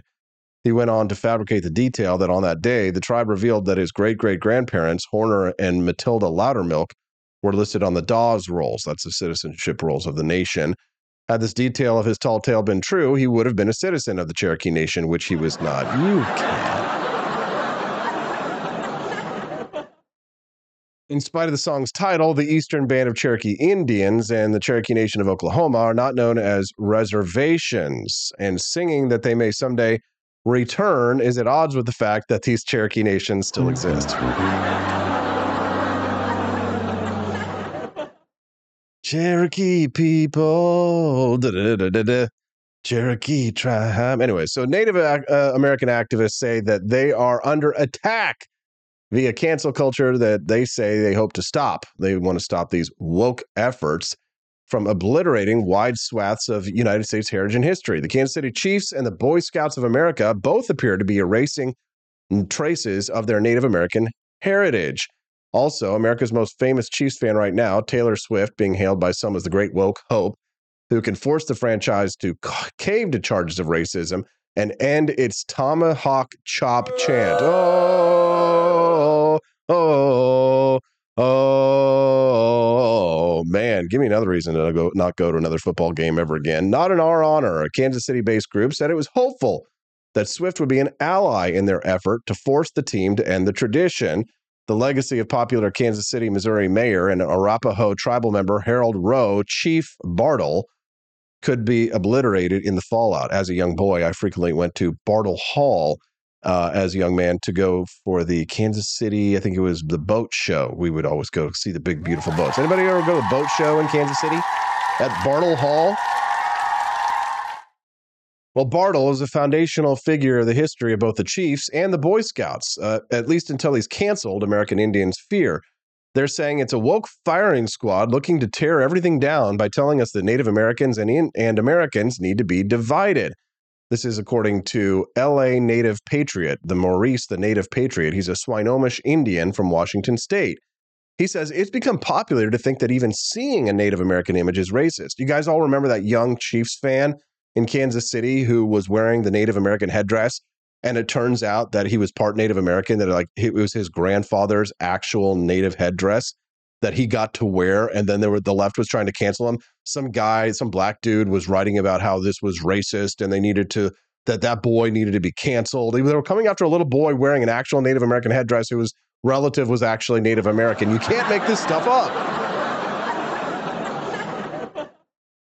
Now, H. Roe Bartle, who was the mayor of Kansas City, who's famous, legendary, names all over the place there, he's also spent much of his life in the Boy Scouts. He was a champion of civil rights and he was devoted to his Native American heritage. But his multicultural legacy is in jeopardy because of the Marxist crowd that hates America and wants to tear down our traditions and wants to rebuild the United States in their own image.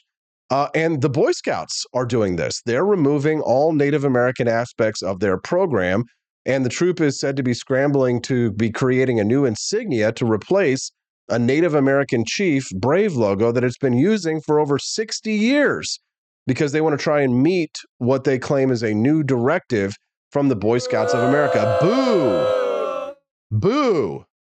Uh, now, Fox News reached out to the organization. They're refuting these claims. There is no national mandate from the Boy Scouts of America to remove all Native American imagery from the scouting program, says Scott Armstrong, the national spokesperson for the Boy Scouts of America, which means, of course, that that's exactly what they're going to do because when they tell you they're not going to do something, they're going to do it. And then they're going to say, well, what's wrong with doing it in a few years? Because that's the playbook that the left uh, uh, works on. Now, the Kansas City Chiefs have been the target of woke outrage for years, and there have been demands to eradicate symbols of their Native American identity.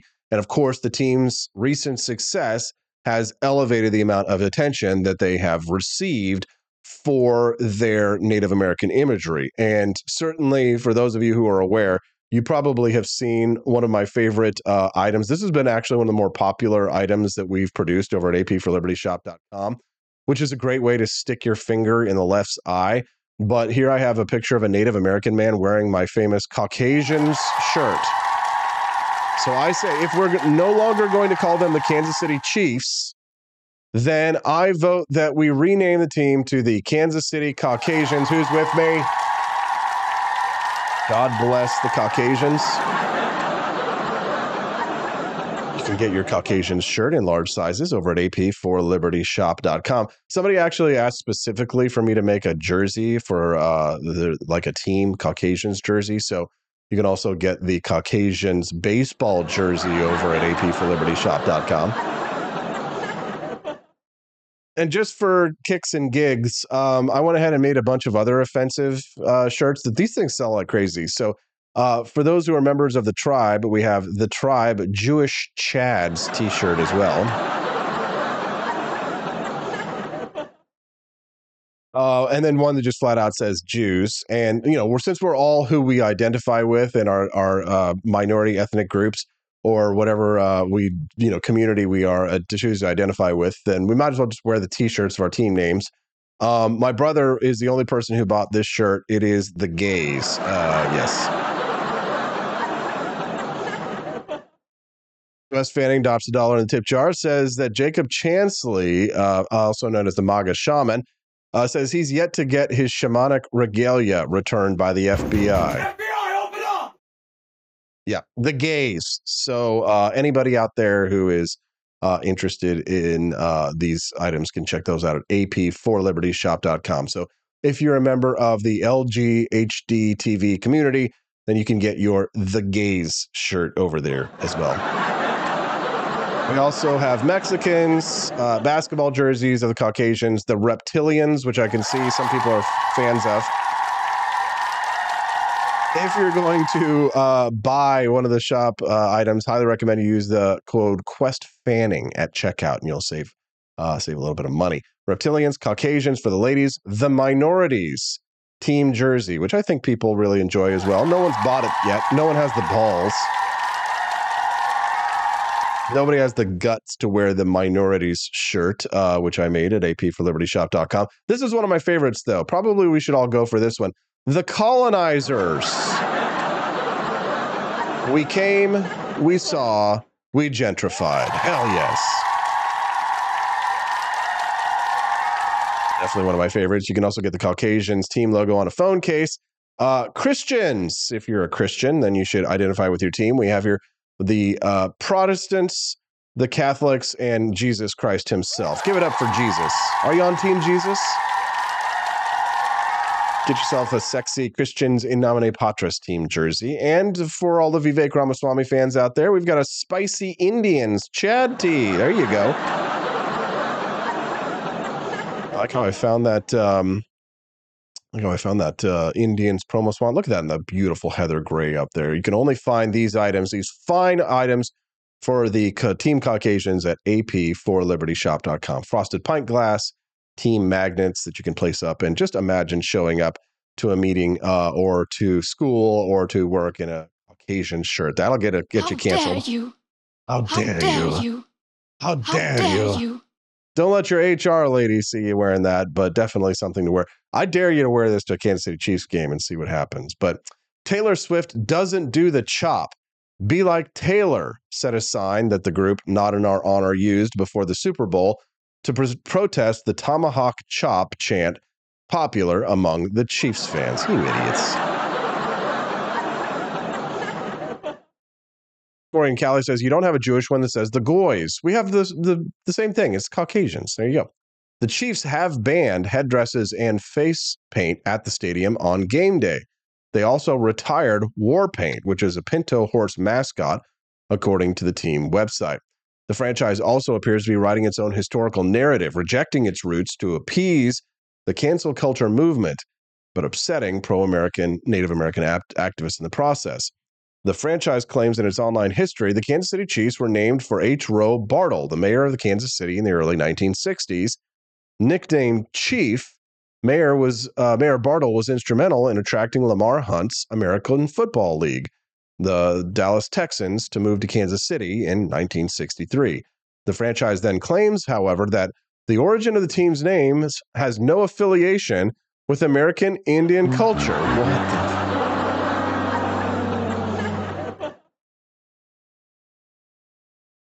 Okay. So this is where we're at. Okay. So this is what I was telling you when they say, we're not doing this, uh, but if we do do it, then it's okay. This here, this is, I mean, this is gaslighting, right? This is when they're peeing on your leg and they're telling you that it's raining. But I'm not peeing on your leg. It's raining. You're crazy. This, the Chief, the Kansas City Chiefs name doesn't have anything to do with American Indian culture. It's got nothing to do with it. I'm not pe- I'm not peeing on your leg. Are you crazy?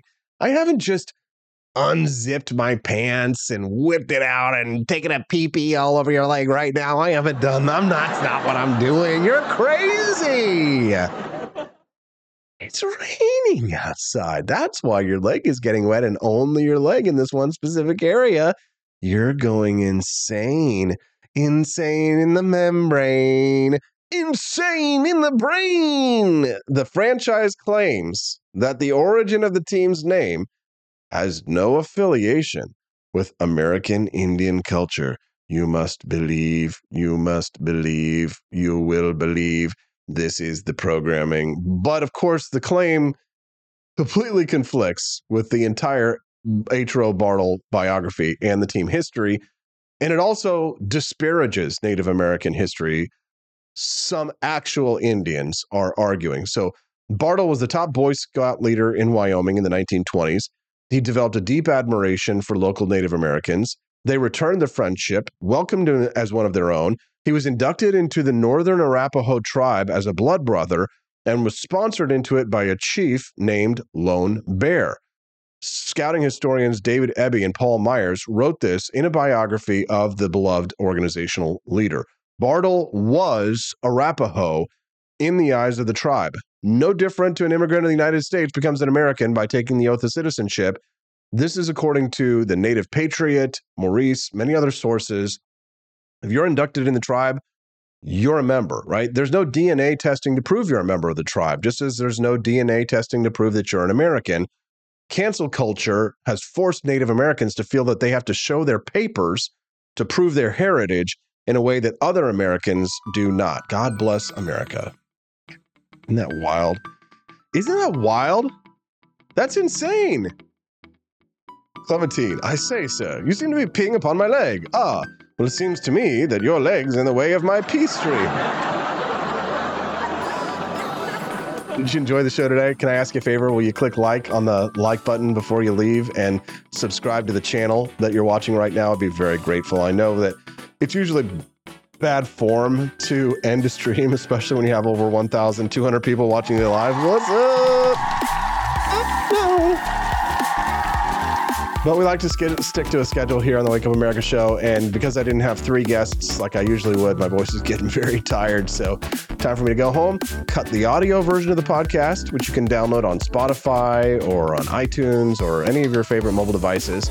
You can download the Wake Up America show with Austin Petersen podcast and listen to us on the go. So, I hope you'll do so. Click like and subscribe and come back and join us tomorrow morning. Same bat time, same bat channel, 7 to 9 a.m. Central Time. Uh, tomorrow's Wednesday, which means big brain time with Judge Andrew Napolitano. I think you guys are excited for that. Uh, we usually have more special guests than you can shake a Native American stick at. Oh. And of course, do us a favor and visit ap4libertyshop.com. That's the merchandise shop for the store. Highly recommend that you try some of our founding flavors coffee, my favorite that I'm drinking today. Thomas's Painkiller. Give it up for Thomas Paine. Welcome to all the new people. I know that for like 1,100 of you, it's definitely your first time watching the show. Hope it's not the last. Come back here and join us tomorrow morning. We'll see you then on the Wake Up America show at wakeupAmericashow.com. We'll give you the bonus content played out for you one more time, and then commercials, and then bye bye. We'll see you later.